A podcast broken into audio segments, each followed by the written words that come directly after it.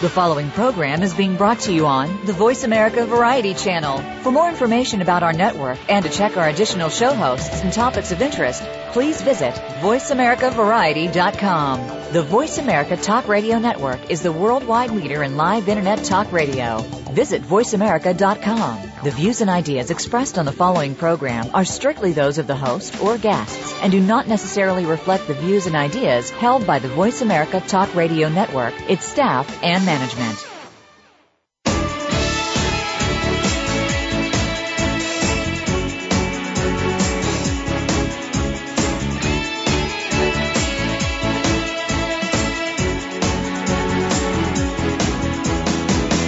We're about to inspire you with the stories of real people. Welcome to A Current Life with your host, Jimmy Gould. In the next hour, you will meet one of the most interesting and successful people in the world. Listen as Jimmy gets their real story of success, both the highs and the lows. We hope that you take with you some of the ideas we will share today and embrace your own journey.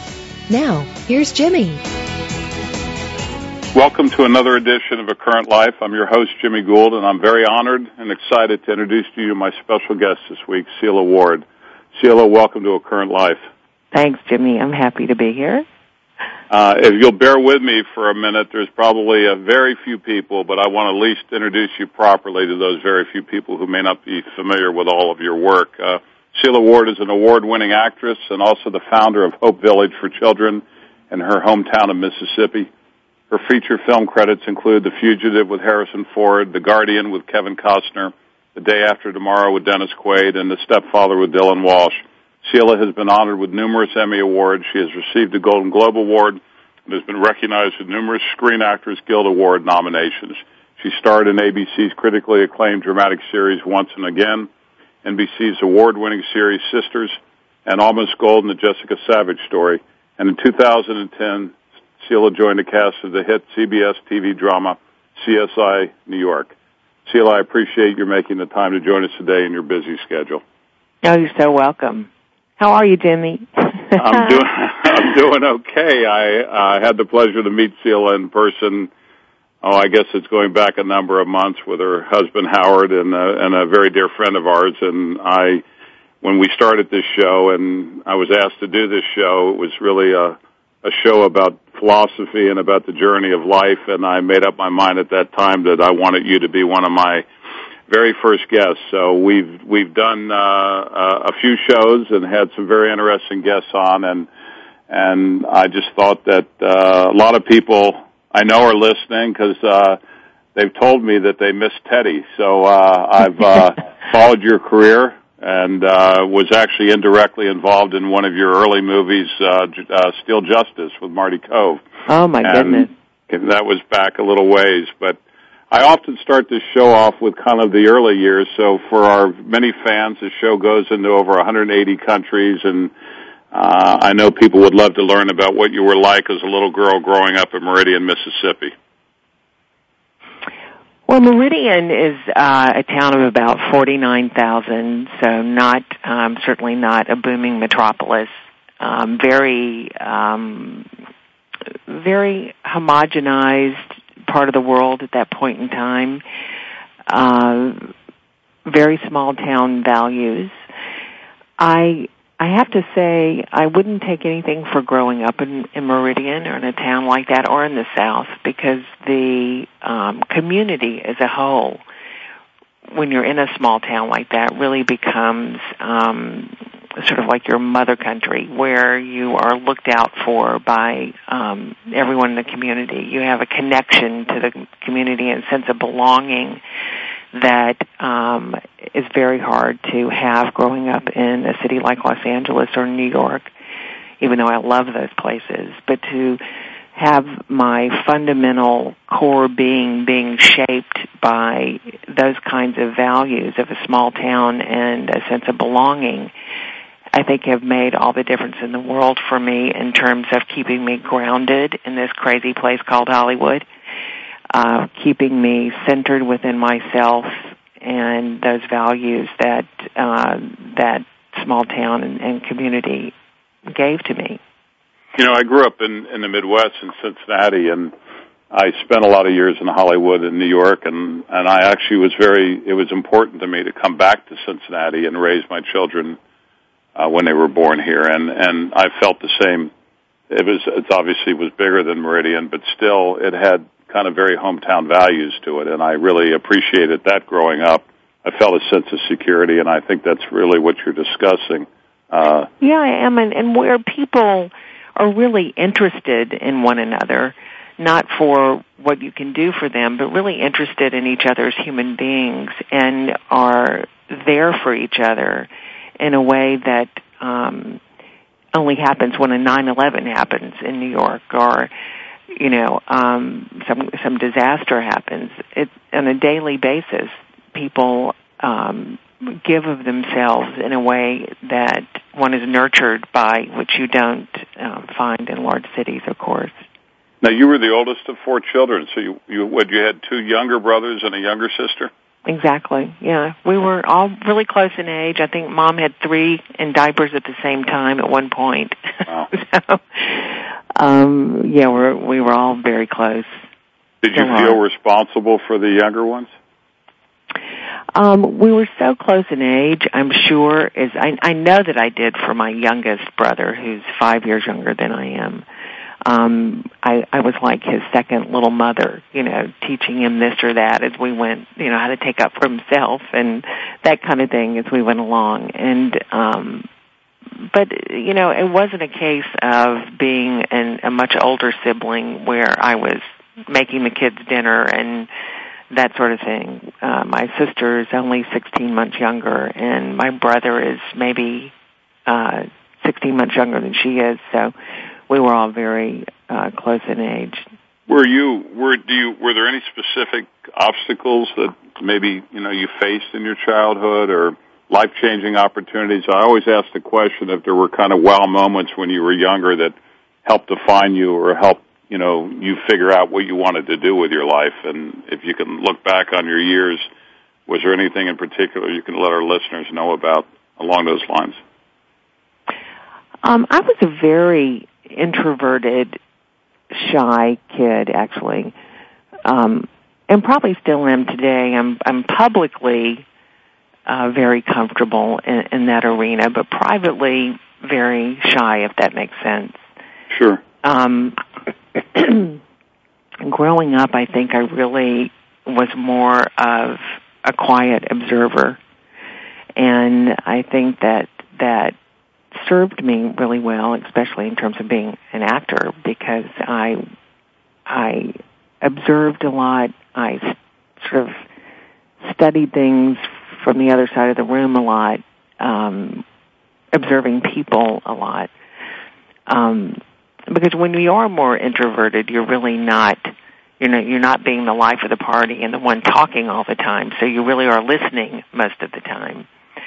Um, and there were, you know, even when I was older and first went to New York, I remember I I just I was afraid to open my mouth at a dinner table with a group of people, you know, you know, all had gone to Harvard or Yale and and felt very intimidated by those situations and um it took me a long time to really get my sea legs, but back to your question, uh there were no really aha moments until I think I I was in my 20s when I hmm. really had my eyes open to the world and to myself. I feel like I was sort of a late bloomer, if you will. Um, do you um, think that do you think that a lot of the actors that you work with are shy and a bit withdrawn or introverted and that's really what drives them in their craft? Um, it's really 50-50. I meet many who are absolutely not shy at all in a personal way, and then then meet many who I would never think were that introverted, but but truly are. I don't know that that's the defining factor for what drives someone to become an actor. I think I think maybe if I um, had to make a, a generalized statement, I think the most dysfunctional of us all are, actors and uh, seek that kind of affirmation on a, on a larger scale because of uh, some hole um, one needs to fill. Having said that, there's certainly many people who come from very um, leave it to beaver families, if there is such a thing, that do pursue acting for the uh, love of the craft. So, but I would say the majority of people out in Hollywood are seeking to um, fill a, a void, um, self-esteem wise, or uh, really attracted to what they what they think will will fill them up and make them whole as a person. The ephemeral celebrity and fame, which certainly is is just that ephemeral and not lasting. Um, and and it, it's just a it's a complicated thing, but I would I would say it attracts the most dysfunctional people. right. Let me so let me uh, move you to your University of Alabama, the Crimson Tide days, because uh, first of all, congratulations! I think you were national champions this year, right? We were, and I was there. That was just fabulous. Well, I represent a very famous Alabama player, uh, Andre Smith, who was the tackle, and uh, it's hard to be around him sometimes because it's all Alabama. But I, I spent lived some time down in Alabama, and and it's a great great place, a great university, and you know I guess the LSU Alabama game was one of the biggest things anybody could possibly want to watch. So, uh, tell me a little bit about your college days, and you were a homecoming queen and you were a cheerleader and you were part of the Chi Omega sorority. What were some of your fondest memories of your college years?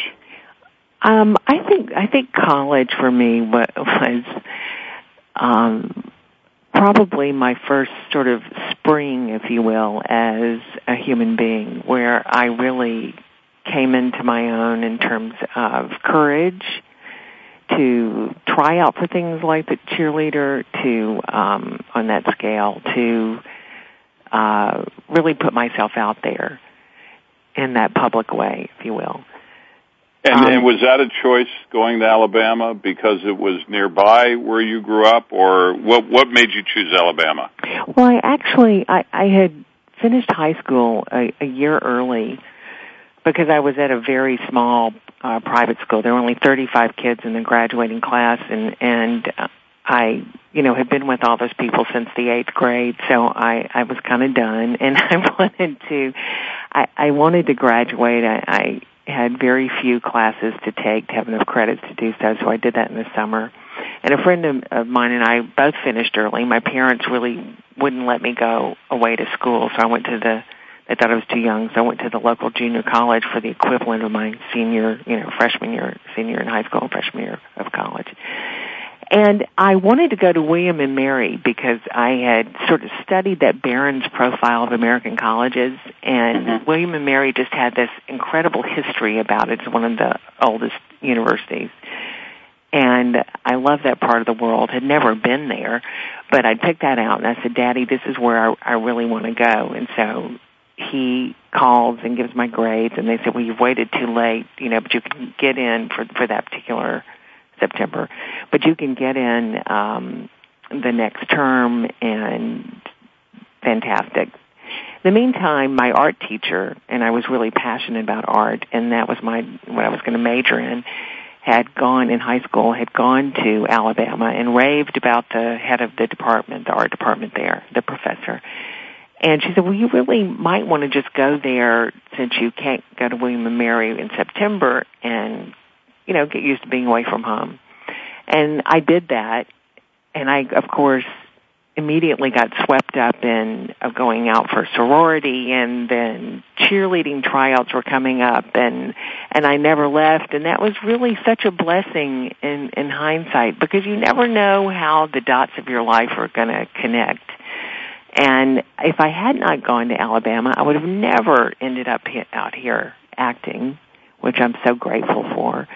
Because cheerleading, we were on national television, you know, more than we weren't because Bear Bryant was the coach at that point in time and um they were there was lots of exposure as a cheerleader on television. You know, you would get fan mail saying you're the next Mary Tyler Moore, and that and, and that would just sort of sit back there as a little seed in the back of my head.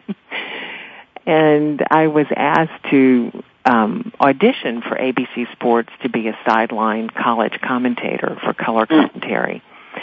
Um, so I did the audition and um, was great when I do those little stand-up pieces about how Sure. Alabama got its name and this sort of thing, Crimson Tide, and but when they they came back a second time for basketball season, and I I really just sat there. and I had no clue about basketball. wasn't my favorite sport. Knew nothing about it, even though we cheerleaded for it. I, I mean, I, the poor guy sat there and saw as I was supposed to be taking notes for the game, so that I could sum the game up at the end on camera. Right. That I had my legal pad was totally blank, and then all I was doing was really looking at the cheerleaders across the court, going, "Huh."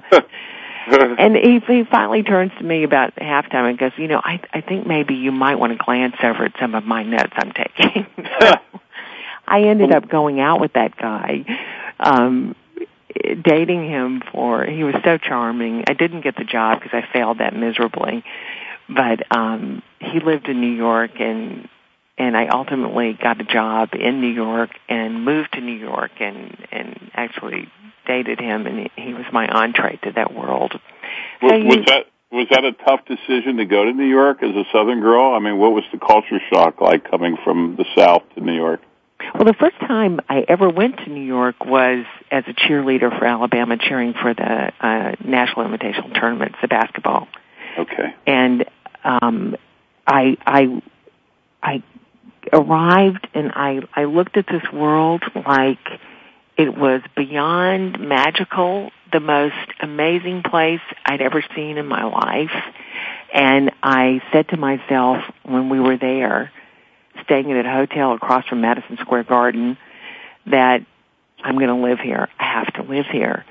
So I I graduated from college, and um, somebody who knew Bear Bryant really well had started a PepsiCo bottling and distributing plant. Had bought one in Memphis, Tennessee, and through Bear Bryant's office had contacted me and said, um, "Would you like to be like the equivalent of the Pepsi girl? We'd love to offer you a job." And I said, "Well, what does that mean?" They said, "Well, you'll do like PR, like the Danny Thomas Golf Classic, and this sort of thing for for you know our Pepsi Cola plant." I went, "Well, okay, that that sounds great. That was my first legitimate job offer." I go to Memphis. I arrive. They've just hired some 28 year old hotshot, you know, general manager from Illinois. And he looks at me and says, well, there's your office. If we can be of any help, let us know. and I didn't major in public relations. I majored in, you know, advertising and fine arts and painting. And so I went and bought a public relations textbook and I had it in my lap under my desk, at my desk.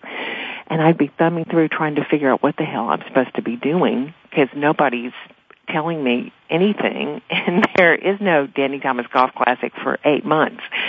So I I really tried to do everything I could. I came up with like, well, I, I'll contact the National Cheerleading Association, which holds all their finals at the time in, in Memphis, and maybe Pepsi will get involved in sponsoring that. And I mean, I just grasping at straws.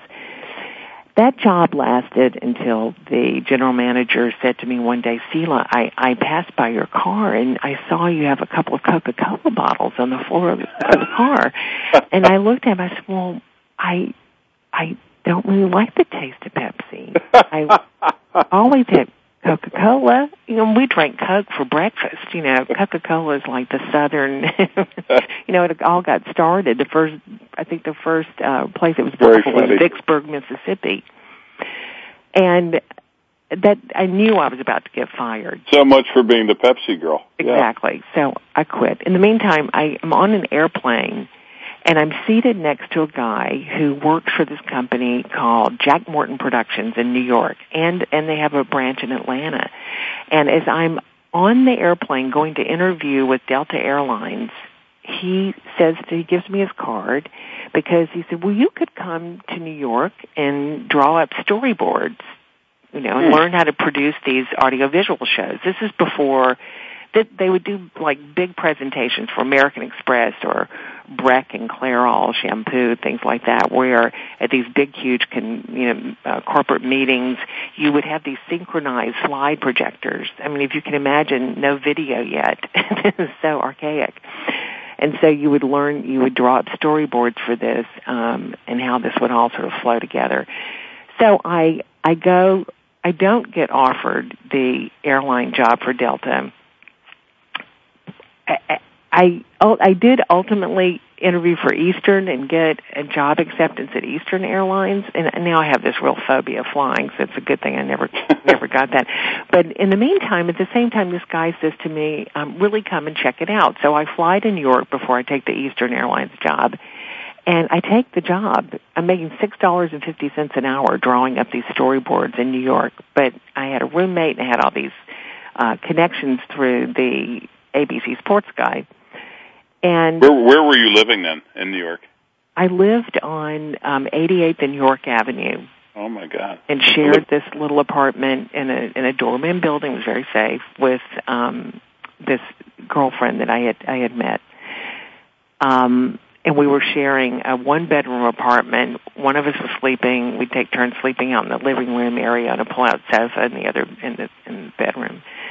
So finally I went, okay, I really can't live like this and go to the theater on six dollars and fifty cents an hour or do anything I really wanted to do in New York. And somebody said, well, you should model. This guy who'd gone to Alabama who I ran into, and he says, I know a, a photographer who would take some shots of you because you know you could make a hundred dollars an hour. And I went, oh my lord! And you know that was I, I don't know what it is now, but then a hundred was was just. Is that when Wilhelmina came along? That's when Wilhelmina came on. So the guy took those pictures and he called Wilhelmina, and I went over and met her. She said, "Well, you're not quite tall enough, um, but let's give it a shot." And at the time, you know, the look was like Christie Brinkley and and Cheryl Tiegs, that blonde, blue-eyed sure. girl next door thing, and I was a little more exotic for that. Um, mm-hmm. The the sort of vogue at the moment. But she did hire me, and um, I made a decent living and started doing television commercials right away, and and took acting classes just to help me with those TV commercial auditions. And then all of a sudden, my life takes this, you know, immediate right turn into this land I never thought about doing, other than that one little fan letter I got cheerleading saying, "You look like you're the next Mary Tyler Moore," and then sat back there. And I, I started taking these classes and I went, oh my God, you know, I love this. I love this. So was that your aha moment? That was, that was a big aha moment. You're absolutely right. And, and something what that, that you, was just out of left field. I'd never thought about doing, um, and had no idea that I had that kind of passion for, for that kind of career. So at that point in time, you really kind of find out what you want to do and where your passion is, and and is that what propels you to Los Angeles? Yeah, I um, I did a play as a showcase in this this little acting theater where where this group of us were studying, and I remember Corbin Bernsen was in there. I remember him from L.A. Law. Sure. Um, and it was like a little club. You know, we'd all help each other with with our showcases, and we'd all go out after and uh, have a beer and a burger, and uh, it was just a very special time. So when I did this showcase to try to get an agent, um, I did get an agent, and I got um, an offer to do a daytime soap opera. And I'd done two days on One Life to Live playing Nurse Bunny Cahill that should tell you everything you need to know about the part. All I did was offer this one doctor I was interested in food. Everything was about food. I actually went on David Letterman and cut together all the all the little snippets that were the beginning of every one of the scenes I did. Hi, doctor. Would you like some of the chocolate cake? He must have had a heck of a time with you on that show, David Letterman he was actually a lot of fun. I, I was, of course, as nervous as I could be, but he was really fun because he started talking about um, Studio 54 uh-huh. and Steve Rubell. I, I was there many times. Yes. Yeah, but he's he so he's talking about Steve as if he's still living, you know, and and, and so I I took a beat and I went, Dave. He said, Yeah, I went. He's no longer with us. and he doesn't. He's so quick, and, and you know he doesn't miss a beat. He turns to the camera. I apologize. My condolences to all the family. so it ended up being um really fun, really fun. But going back to the my short stint on daytime soap operas, I thought, oh my god, okay. After playing Nurse Bunny, I really I can't do this. This is not check off. This is isn't what my acting classes were like. So I, I said, I'm hopping on a plane. I'm going to Los Angeles, and now I had modeling money saved, and I checked into the Beverly Hilton Hotel and a friend said, oh, let me introduce you to this manager. I go meet her. She says, I know a part that hadn't been cast in this movie Blake Edwards is doing called The Man Who Loved Women, the remake of the Truffaut film. Sure. And I said, okay. She said, here's where you go, gave me the dress, and I arrive, and I had been in Los Angeles for two weeks, and there's Blake Edwards, and he says, well, I'm, you're going to read with me. And so I, I read the scene with him and, and halfway through the scene he says, okay, that's fine. I thought, oh my lord, you know. So tell, tell me one thing. Uh, how did your family feel about, first of all, you're moving to New York and then to LA and kind of, you know, the career choice that you made at that time, coming from the South and, and all of that? What was that like? Well, Blake gave me that part. So two weeks after being in Los Angeles, I, I, I had a job and then I had a job after that. So I never left. So they were fine with me moving to LA because I had work so soon. Moving to New York was a different story because, mm-hmm. um, you know, my mother couldn't imagine why I would want to live in such a place. and my father, who was always really the, um, you know, I admired him so because he had lived the most life. You know, my mama never got the opportunity to go to college and she had never really traveled and her vantage point of the world was very narrow because of that. But he, you know, had been in the Navy and um had lived a bigger life and and was a very ambitious man and um an interesting man and very bright and I loved to talk to him about the world. So he was um you know gave me his blessing and and mama went along, you know, silently, I'm sure, horrified. And they were supportive ultimately in the fact that um, I was able to work, you know, soon so soon after I, I got there doing the modeling thing, where I was actually able to sustain myself. They were they were fine. Well, you're very fortunate for that because I made up my mind very young that I wanted to make movies if I couldn't be a, a pitcher in baseball that I wanted to make movies, and I fought. I fought for my life with my father, who was a lawyer, wanted me to be a lawyer, and there were lawyers throughout our family for three generations. I went to law school, you know, and all I wanted to do was make movies, and and I literally did not really do it until my father passed away, and and it was just he just didn't see it as a business. He didn't see it as something where you could support yourself. So I think the big thing for you was that you were successful at it in LA and they saw you plus you had the exposure that your father had had so he was supportive and that obviously gave you a lot of emotional support so I think in that regard because we talk to young people all the time you know in our businesses that come in and intern and you know most of them have their their eyes wide open and set on either being an agent or going into sports or going into movies and I think that you know it's a tough road you know, for most people. They don't make it. The odds are against you right out of the gate. Um, well, that's very true. But and also, I think uh, gender has a lot to do with that. I think it's mm-hmm. very hard for um, our culture to support a man, the breadwinner of the family, in a traditional family structure, right. uh, on something so uncertain. Because um, it's really like rolling the dice as a career um, I find I hear that all the time where parents are really not supportive of of uh, the male going out, their son, male son going out and trying acting or uh, to be a, a director or producer in in this crazy business. But you know, you've got to let a child follow their passion um, because there's you know you you give yourself a time limit that's my biggest advice to anybody who wants to be in in, in a business that that's as entrepreneurial like this that you have such little control over is to give yourself a time limit whether even if it's 2 years you know um, say, okay, at the end of that two years, if nothing has happened for me, then I'm going to Plan B, and and always have a plan. Always have a an, Plan A and a Plan B. Well, I, I agree with you. I uh, we're we're uh, you you did it the right way, and I agree with you about passion. You have to follow your passion and put a time period at least on it that's realistic. We're going to take a short break. Our sponsors are Smart Water and Ohio Midwestern College and AdSpace Mall Networks. Uh, uh, we have, and we're very honored to have Sela Ward with us today. Uh, we'll be back in, in just a second. Thanks.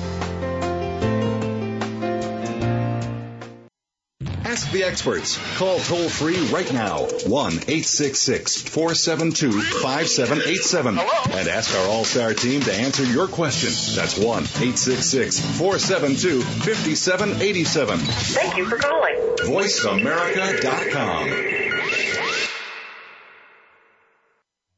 Think of the world 50 years ago. Now think of this same world and how it'll be 50 years from now.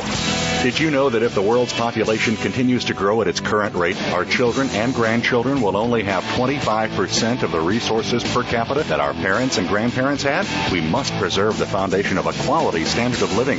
That foundation starts with Go Green Radio. Join your host, Jill Buck, for Go Green Radio every Friday at noon Eastern, 9 a.m. Pacific on Voice America. At Wild Things, We've been making alpine clothing and packs right here in the USA since 1981. In fact, we began by stitching together extremely light climbing gear that guys on the mountain were trying to make on their own. It was a big deal in 1981, making Wild Things the gear of choice for some of the world's most demanding alpine climbers. Of course, the climbs and the climbers are now the stuff of legend. Inspiration for the next group to realize the freedom of moving over rock and ice in a fast and light way. The rest, three decades of elation, misery, epics, and near misses, we put back into everything we make. Light, durable, functional, packable. Wild Things gear is made and tested by those who live in it. Available exclusively at wildthingsgear.com. Stay wild. How has your belief system been formed? Has it been based on others telling you what to believe? Do you desire to make changes in your life that you know will bring you deeper fulfillment? Tune in to The Ripple Effect with Catherine Cloward for your weekly dose of inspiration and encouragement.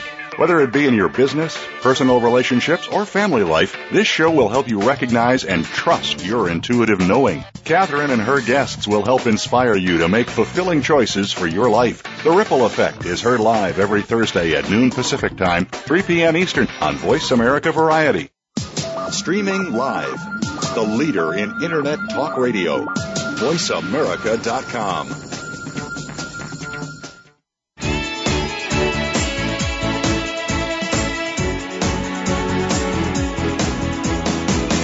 You're listening to A Current Life with Jimmy Gould. If you have a question or comment for Jimmy or his guest today, please call 1-866-472-5788. That's 1-866-472-5788. If you'd like to send an email, the address is a current life at yahoo.com. Now, back to the program. Welcome back to A Current Life. This is your host, Jimmy Gould, and I'm joined with the lovely award-winning actress, Sela Ward. Sela, before we took our break, we were talking a lot about how you really were able to support yourself when you went out to Los Angeles and and and do a number of things. And I kind of want to talk a little bit about your role of Teddy Reed on Sisters because uh, it was just so hugely popular a show, and so many people have called us about you know wanting you to talk a little bit about it. I think you won your first Emmy award in 1994. Was that from that show? It was, yeah. I Oh, the God!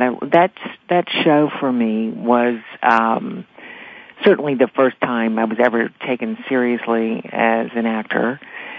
It was like going to school for me. That show was on for six years, and I was able to.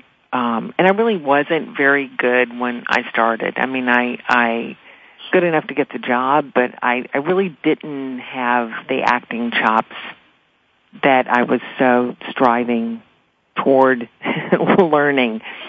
Um, and I, I would work with my coach every script. I, I still work with a coach. I don't think you ever stop learning. But I, I, I would fall on my face one week and I'd be really bad. And then, and then the next week, you know, I'd pick myself up by the bootstraps and the next week I'd be fabulous.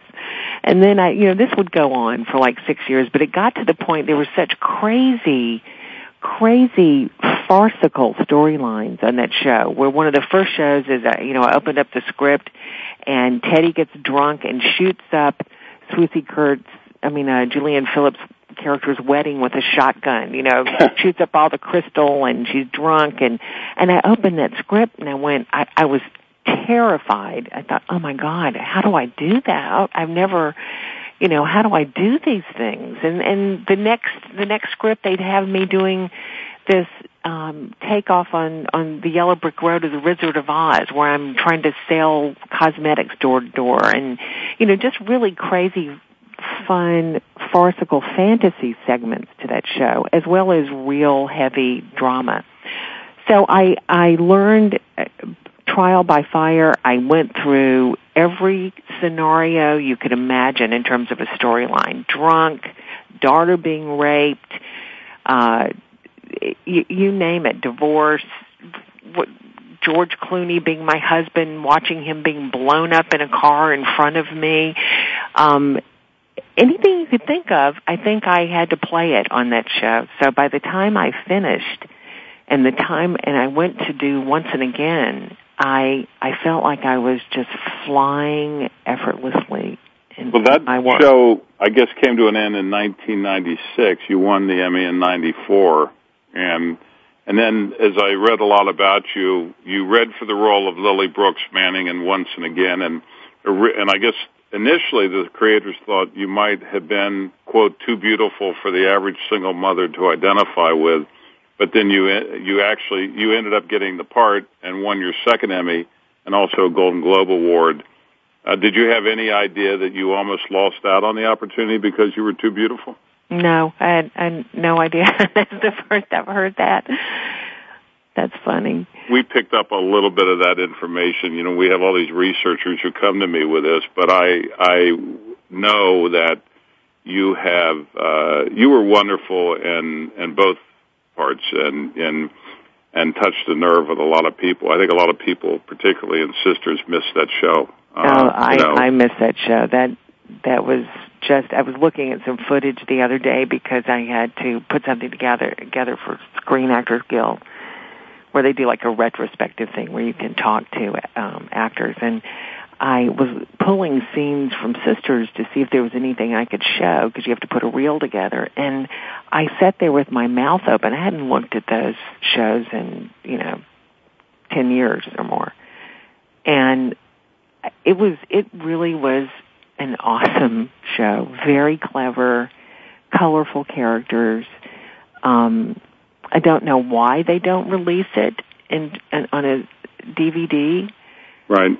Um, it, it's crazy because it has more people stop me about Sisters than any other show. What was it like being married to George Clooney on that show? It would have been really great if I hadn't been pregnant the whole time I was with him. like, Great answer. Needless to say, I'm not sure he knew what to do with that. But um, he probably thought about it.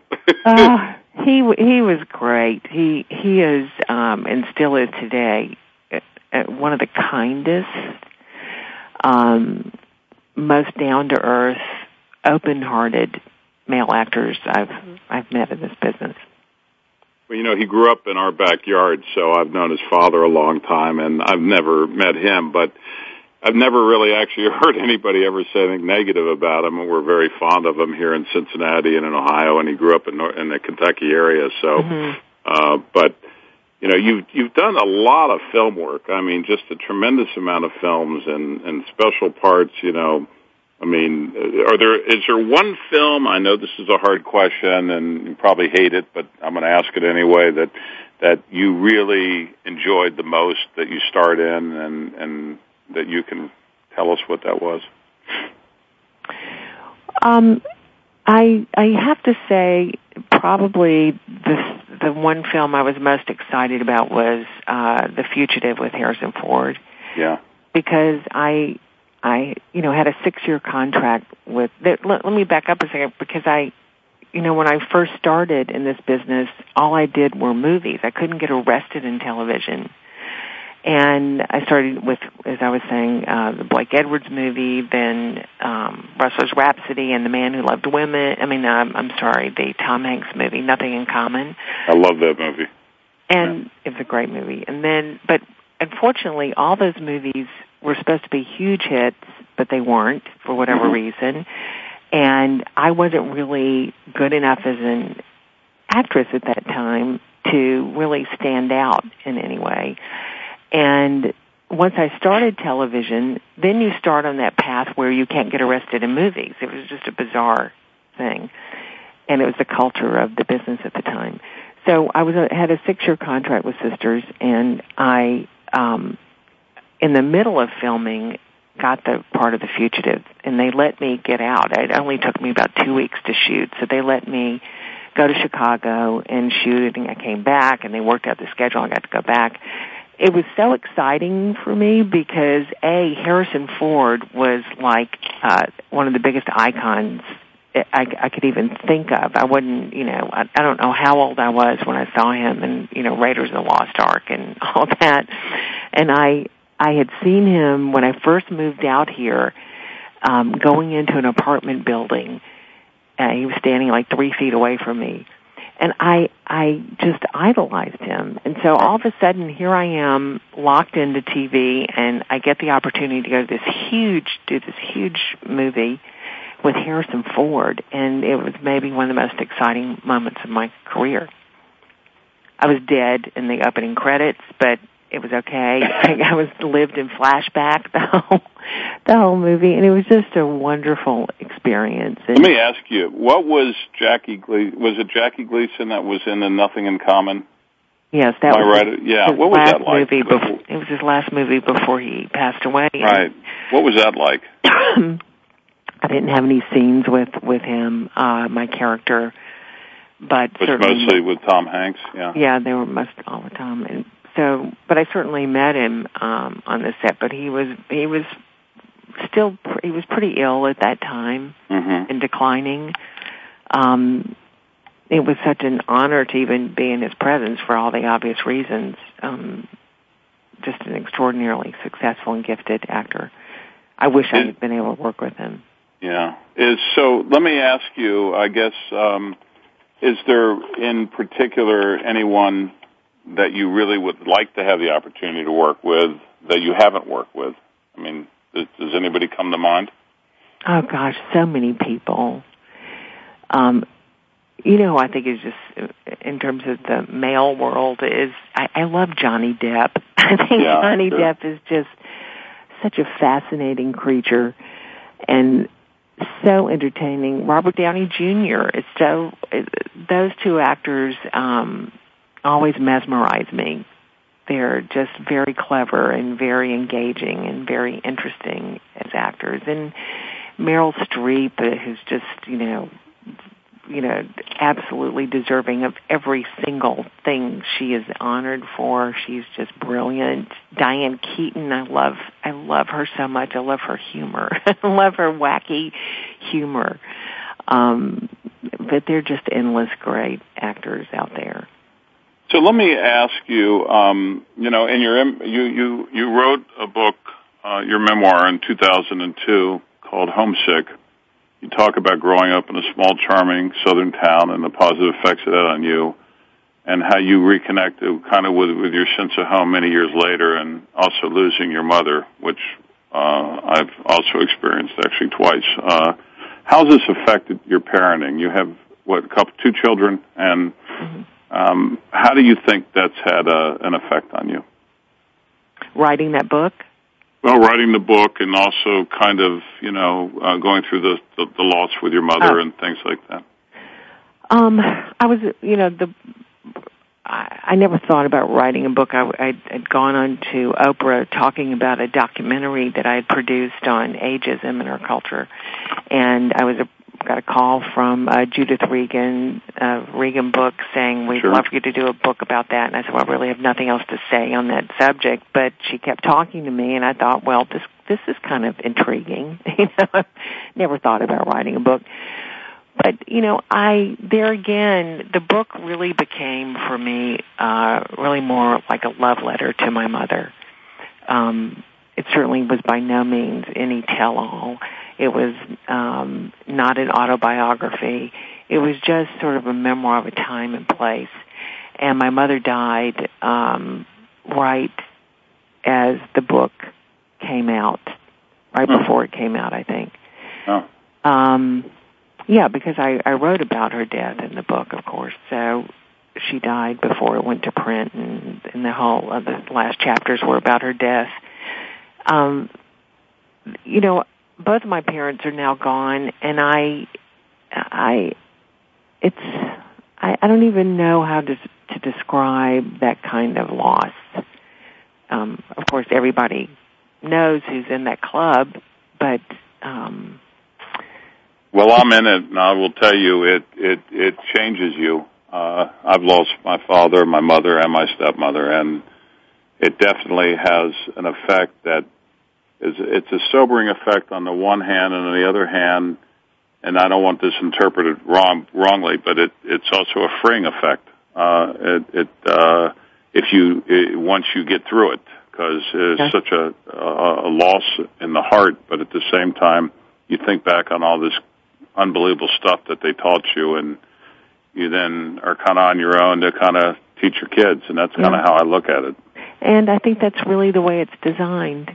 You know, Mhm. I think um, I think it's that's what's supposed to happen, and and we pick up the mantle and move on.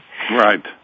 And I, I think that, um, ah, particularly to your point, and and I don't want that interpreted the wrong way either. But you you're you are verbalizing something I've felt many times, which my mother had such a protracted uh, nine years of illness in and out of hospitals, and hmm uh, the relief when she died for her and for all of us was palpable for me. I, Right. I, um, there's just nothing worse than watching someone you love suffer and you, you're impotent to do anything about it.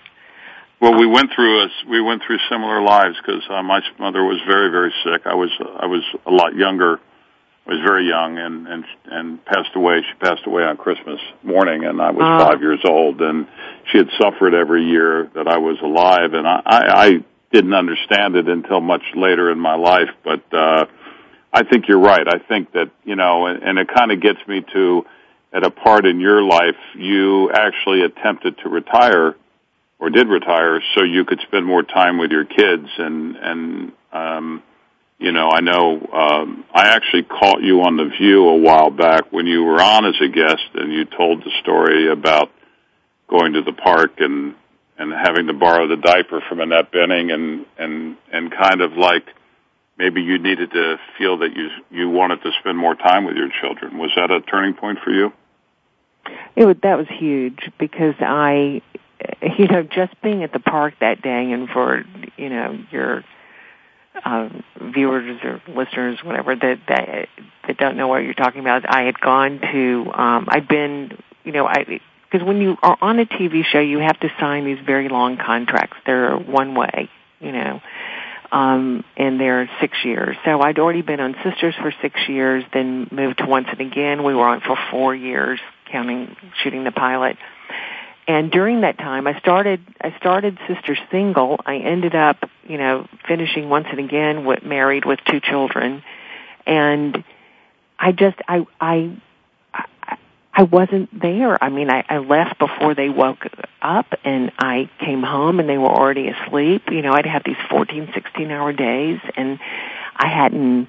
I really didn't hardly know how to change a diaper. I didn't have sense enough to take a diaper bag with me, thinking, "Oh, well, they'll be fine for the hour we're at the park." You know, my my son, my first child, and I remember, you know, Annette Bening happened to be there, and I had met her before, but I didn't know her. But and and but it was a safe place to go to and say, "Do you by any chance have a diaper?" And she she looked so, you know, proficient at being a mom. You know, she was just so had it all wired it seemed across the playground. And I and then when I got the diaper I didn't have anywhere to lay Austin down to change the diaper except the sand. And then I didn't really know what to do there. And I'm like wow. I finally just gathered everything up and, and got back in the car and went home. And I went okay I think it's time to stop now. You know so as soon as I finished my contract um and then did you know did several odd jobs here and there and mama died, I went, you know what, I think if I if I'm only able to play roles like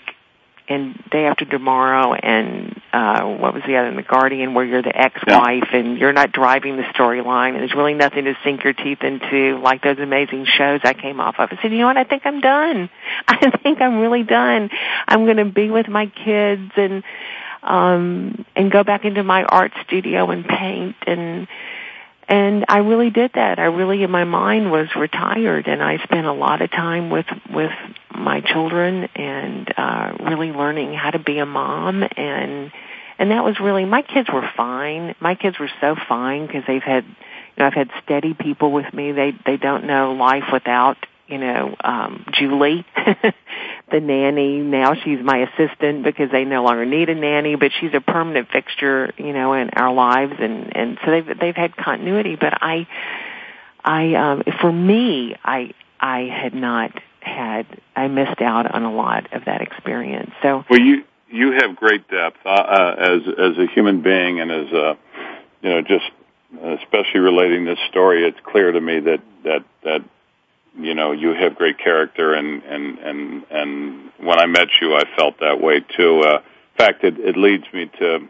because uh, we have unfortunately these things always don't leave us with enough time I could spend a whole other show with the work you've done uh, with your charity with Hope Village for Children. I want I want to talk about that for a few minutes. In 1998, you visited a local emergency shelter in your hometown of Meridian, and were extremely moved and touched by the children you met. And some were separated from their siblings and had experienced many moves since they were, you know, really first taken to the Department of Human Services. And you continued to visit the children with your family. And when you were in town, and in 2000, you and your husband, Howard Sherman, founded the Hope Village, uh, which, by the way, for our listeners, is www.hopevillagems.com.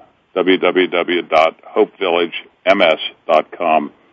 Uh, can you tell us about that? Because we're really interested in wanting to know more about your work with the children. Well, the, a friend of mine had started that emergency shelter. Then I went. Said I really want to check it out. It was Christmas time, and um, and we did. We, we there were two boys there. They were brothers, and and they were nine and eleven years old. And th- their story was that their dad had been prostituting their sisters and their sisters had already been placed in homes, separated and placed in homes in different parts of the state. And these two boys, and the mother was in jail for uh, drug drug things. So these two boys um, were all they had left in the world. Okay, and being one of four children, I was told that they were about to be separated and sent to different homes in different parts of the state, like their sisters, because there was no one facility that had enough space to take all the siblings together. Okay, this, I couldn't get this out of my head. I, I went home and being one of four kids, I'm putting myself in the place of a nine year old or an 11 year old thinking, what would that be like to have everything you know ripped from you and now you're sep- you're you're the only thing you have left is your little brother and somebody's going to take him away and put him somewhere else in another part of the state. I couldn't I couldn't I I cried about this with Howard on the phone and when we have to adopt these children, I can't I just can't bear this. This is this is just so inhumane. I can't get over it. Long story short, he said, what is the real issue? The issue is that there's there's no facility large enough. So we I, I got the funding, and there was a abandoned children's home in Meridian that the Masons had run, 25 acres, and we got the uh, raised the money to purchase the property and open up Hope Village. And it, it, and our mission is to keep siblings together. And at, at one point, we had five siblings from one family there together. Um, maybe the most rewarding, more important than any Emmy or any kind of accolade or celebrity that I'll ever feel, I think, the value of that for me personally. Not because, um, not, not because of just something I could, I could sit there and go, oh yeah, I founded this, but because for me personally, because I'm on the board and I'm very involved and sit and go visit the kids and sit in their rooms and talk to them and and really see what we're able to do with these people in front of me face to face a, a young human being that I know we're directly changing that person's life forever is maybe the most amazing thing I'll ever do in my life. Well, I, I will, as we're closing the show, just want to say that and that 90% of the children in your program complete high school and over 50% go off to college. It's an amazing success. Your journey that you shared with us, I think is, will inspire people. I hope that they will help and contribute and donate and help you with your Hope Village. Uh, you're an amazing person. Uh, uh, we, I want to thank you for your time.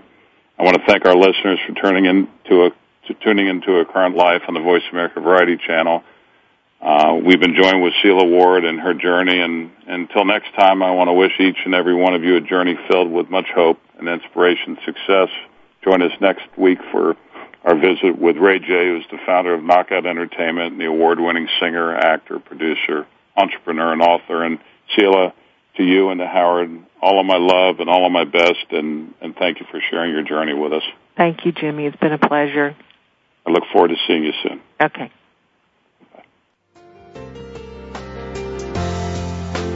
Thanks again for joining us for A Current Life on the Voice America Variety Channel. Please tune in to another great program with your host, Jimmy Gould, next Friday at 3 p.m. Eastern Time and 12 noon Pacific Time. We'll see you next week.